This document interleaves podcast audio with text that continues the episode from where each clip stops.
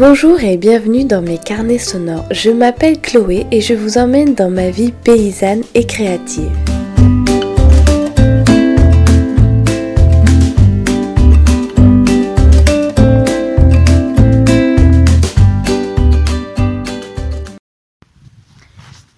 Alors c'est un beau samedi matin. Euh, je viens de finir euh, de soigner les animaux, d'aller voir les brebis. Et là je monte au champ du muscardin pour aller récolter des, rejets de saule de l'année en fait, euh, pour m'essayer à la vannerie sauvage.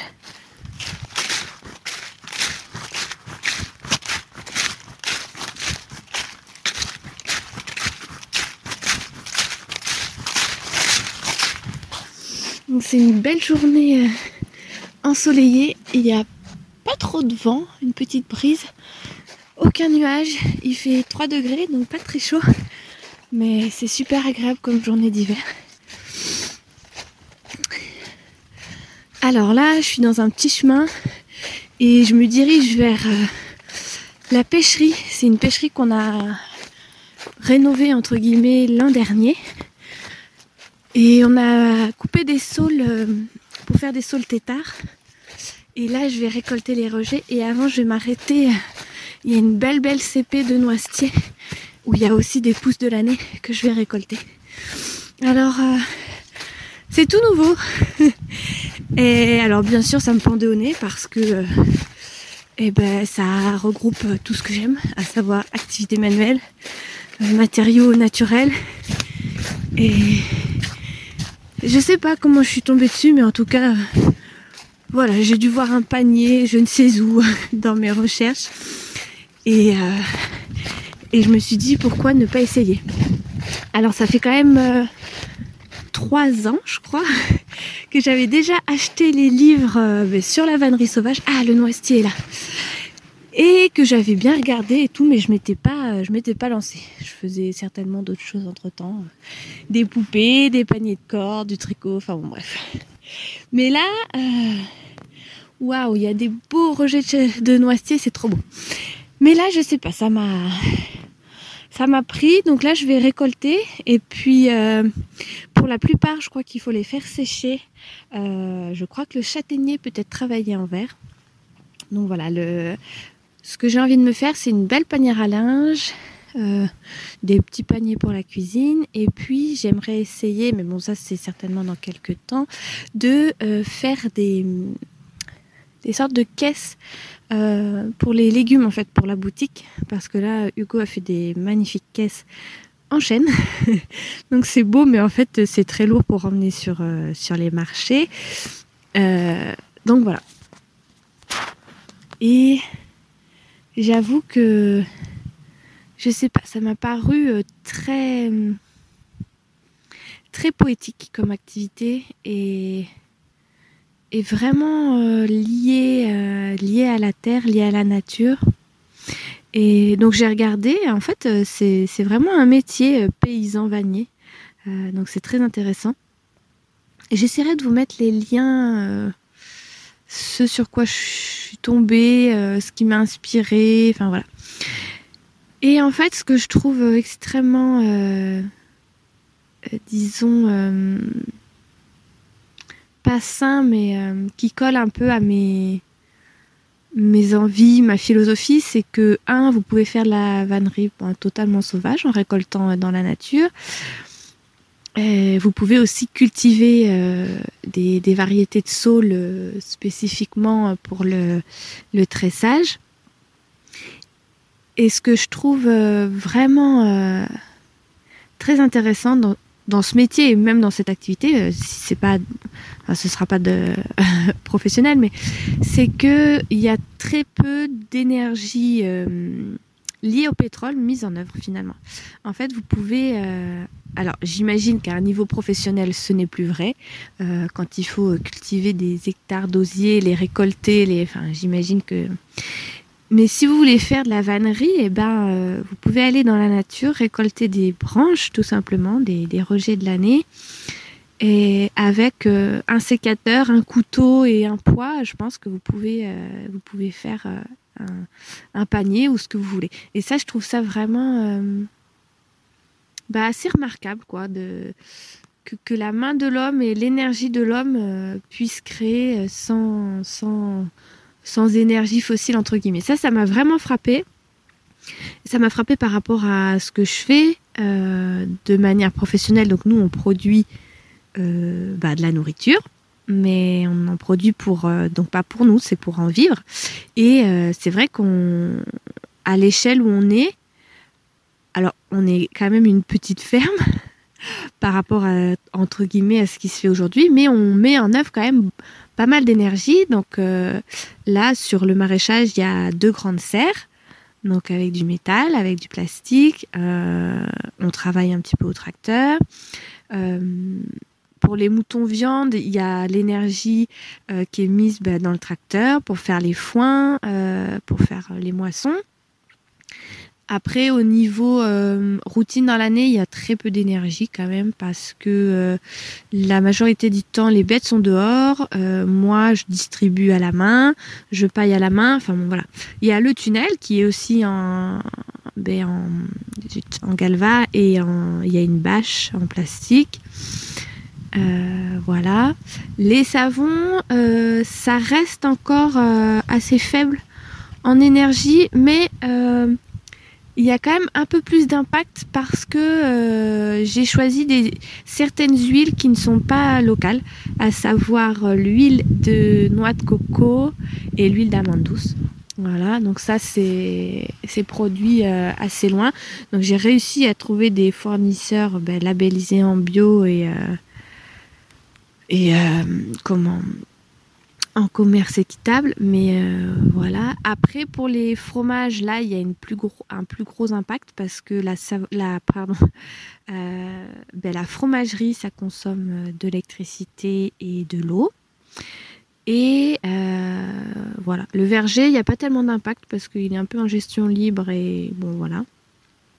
Mais voilà, c'est quand même des activités qui, certes, ont un sens. Enfin, c'est pour moi, c'est quand même primordial de produire de la nourriture euh, en agriculture biologique et euh, de, nourrir les gens autour de nous localement. Et en fait, ce qui m'a marqué quand même dans la vannerie, c'est que euh, toute cette énergie mise en œuvre, ben, elle disparaît un petit peu. Quoi. Vous pouvez aller récolter à pied avec votre sécateur. Le travail se fait à la main. Voilà, l'osier est stocké dans des, dans des, enfin vous, le stockez dans un grenier, une grange. Il euh, y a, y a aucun, c'est pas la peine de le mettre au froid, au chaud, enfin voilà. Et puis il faut juste pour le travailler le, baigner dans de l'eau. Donc euh, si vous récupérez de l'eau de pluie, une grande baignoire, ben, et vous pouvez, euh, voilà, vous pouvez faire un panier avec très peu d'énergie fossile.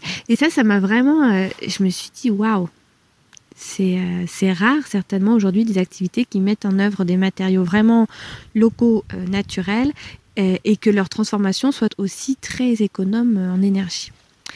Et ce qui m'a aussi marqué, et c'est pour ça que je parlais un petit peu de poésie, c'est que il y avait le fait de récolter un petit peu dans la nature ou de cultiver ces osiers, de faire un objet utile et qu'ils disparaissent, qu'ils puissent retourner à la nature en se compostant, enfin voilà.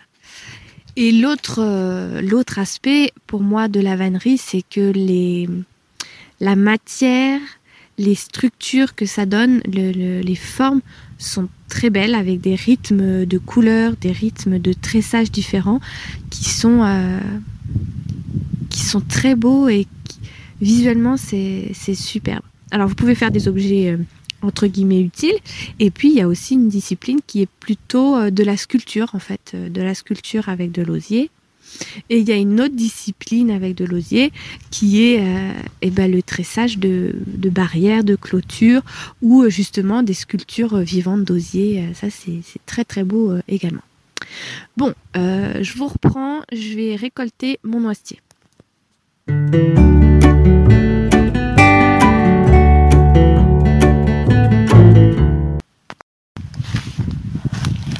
Alors, on va couper au pied. Voilà. Donc là, on prend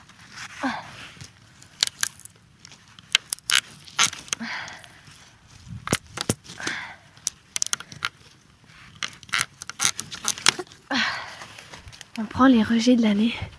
Et là, je suis dans la CP que j'avais repéré. C'est trop beau. Oh, Lopi Oui. Hop. Oh, j'ai bien... J'ai bien aiguisé mon, mon sécateur pour faire des belles coupes. Euh, pour avoir euh, des pieds jolis et que euh, ça blesse pas l'arbre. Pour, pour l'an prochain.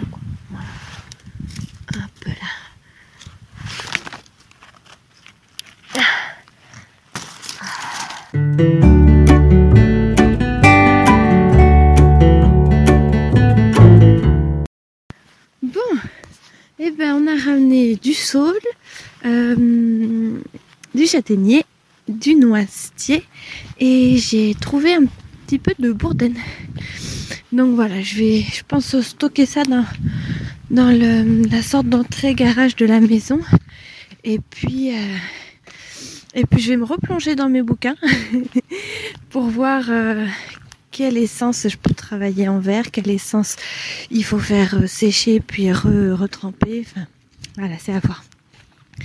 Donc le, livre que je me suis acheté en 2017, donc il y a 4 ans, ça s'appelle euh, Vannerie sauvage. C'est un livre euh, en deux volumes euh, avec un DVD à chaque fois sur la vannerie sauvage. Donc ça aborde pas vraiment le... Enfin un petit peu, ils en parlent un petit peu. Ça aborde pas vraiment le l'osier l'osier cultivé en fait, mais vraiment euh, c'est plus euh, ben, sauvage en fait. Donc c'est ce que vous pouvez aller glaner dans la nature pour, euh, pour tresser des, paniers, des objets, des nichoirs à oiseaux, des mangeoires, enfin voilà. Et ça c'est un livre de Bernard Bertrand ou Bertrand Bernard, je sais jamais dans quel sens, aux éditions Terran. Voilà, donc ça c'est vraiment un livre que j'aime bien. Et une autre ressource je, veux, je vais vous en citer trois et puis euh, je mettrai les autres que j'ai bien aimé trouver ben, dans l'article euh, qui va avec ce podcast. Euh, deux ressources, donc là c'est plutôt anglais. C'est Anna Van Heilst, donc elle a un site internet à son nom. Et elle, donc elle est hum, vanière et elle cultive ses osiers. alors attendez. Oh ben les poules Allez, vas-y, rentre-toi. Oh là là. Voilà. Allez, attention à la porte. Allez, ma mère, perche-toi. Voilà.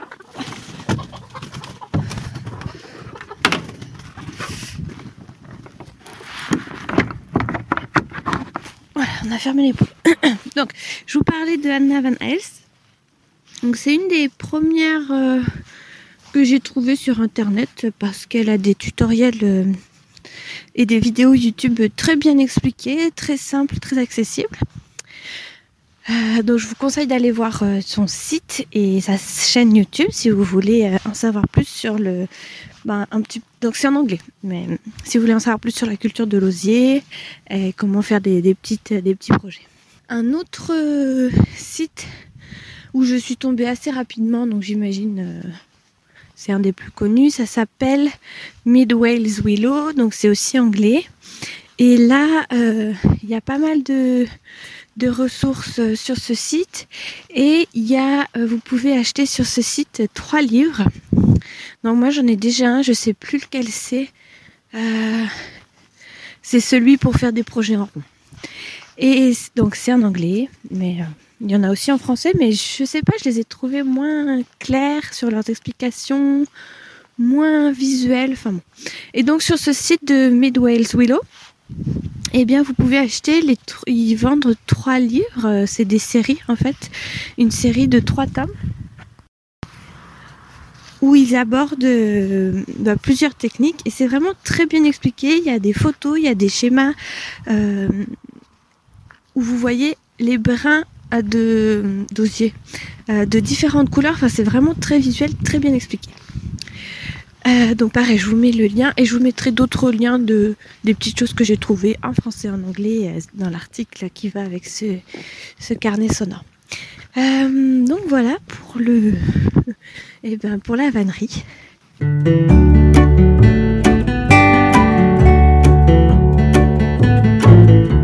Alors je continue, euh, je continue mes, correspondances et euh, j'aime beaucoup. Et donc là j'ai des correspondants d'un petit peu plusieurs pays, République Tchèque, Espagne, Allemagne, euh, Canada, Grèce, et euh, c'est vraiment très chouette. Et plus on avance dans l'écriture des lettres, plus euh, ben, j'apprends à connaître les gens et et on a des ben, je peux pas vraiment dire conversation parce que c'est à l'écrit, mais des sortes de conversations qui sont très très intéressantes. Le seul petit problème, c'est que ben, ça me donne envie de voyager. ouais, en fait, je pensais euh, voyager par papier et que ça, disons, ça suffirait, mais quand euh, les, personnes me parlent de leur ville, de leur pays, quand je vais voir des photos de la région où ils habitent, c'est vrai que euh, bah, ça donne un petit peu envie de, de sortir, de partir et de voyager. mais bon, avec la ferme, c'est pas possible, et puis j'ai l'impression que je suis pas une très grande voyageuse non plus. Donc ça donne envie, mais je suis bien dans ma petite vie et j'ai l'impression que ce que je veux faire et ce que je veux construire, c'est un petit peu un travail ben, quotidien, oui, mais surtout ouais, de, toute une vie. Et c'est vrai que de voyager, c'est pas vraiment. Euh, enfin. C'est pas vraiment un objectif de vie pour plusieurs raisons, notamment parce que euh, je suis très routinière, j'aime beaucoup être avec mes animaux, euh, le rythme de, s'occuper des animaux le matin, le soir, de travailler la journée, c'est vraiment un rythme que, j'aime bien, j'ai l'impression de faire quelque chose qui a, du sens, qui... c'est mon élément quoi. Et c'est vrai que j'ai du mal à... à... je dirais pas apprécier, mais je me lasse très vite de, ma, de mon rythme et de mon quotidien à la ferme quand, quand j'y suis pas. Donc, euh, donc voilà, j'ai envie de voir des belles choses et des beaux pays, mais je sais qu'au fond, euh, ben, mon pays il est pas très grand et c'est, la ferme quoi, c'est ma vie à la ferme. donc euh, c'est chouette de, d'écrire à des gens qui vivent d'autres vies aussi, de se rendre compte que, parce qu'on est quand même dans une petite bulle privilégiée, je dirais et d'avoir d'autres personnes qui ont d'autres métiers, d'autres cultures. Je trouve que ça m'amène une ouverture d'esprit que j'avais pas, que j'avais pas et dont je pensais pas, même pas d'ailleurs, ce qui était dommage quoi. Mais là maintenant c'est c'est hyper intéressant de bah, d'avoir toutes ces vies euh, qui, s'écrivent quoi. Donc euh, je sais pas si vous avez été voir un petit peu les sites euh, pour trouver des correspondants étrangers, mais euh, dites-le moi, n'hésitez pas à me dire si vous avez commencé à écrire des lettres à des personnes que vous connaissiez pas ou des personnes que vous connaissez depuis très longtemps. Euh, dites-moi, n'hésitez pas à me dire si ça vous a donné envie euh, ou pas. Bon allez, moi je vais rentrer à la maison au chaud.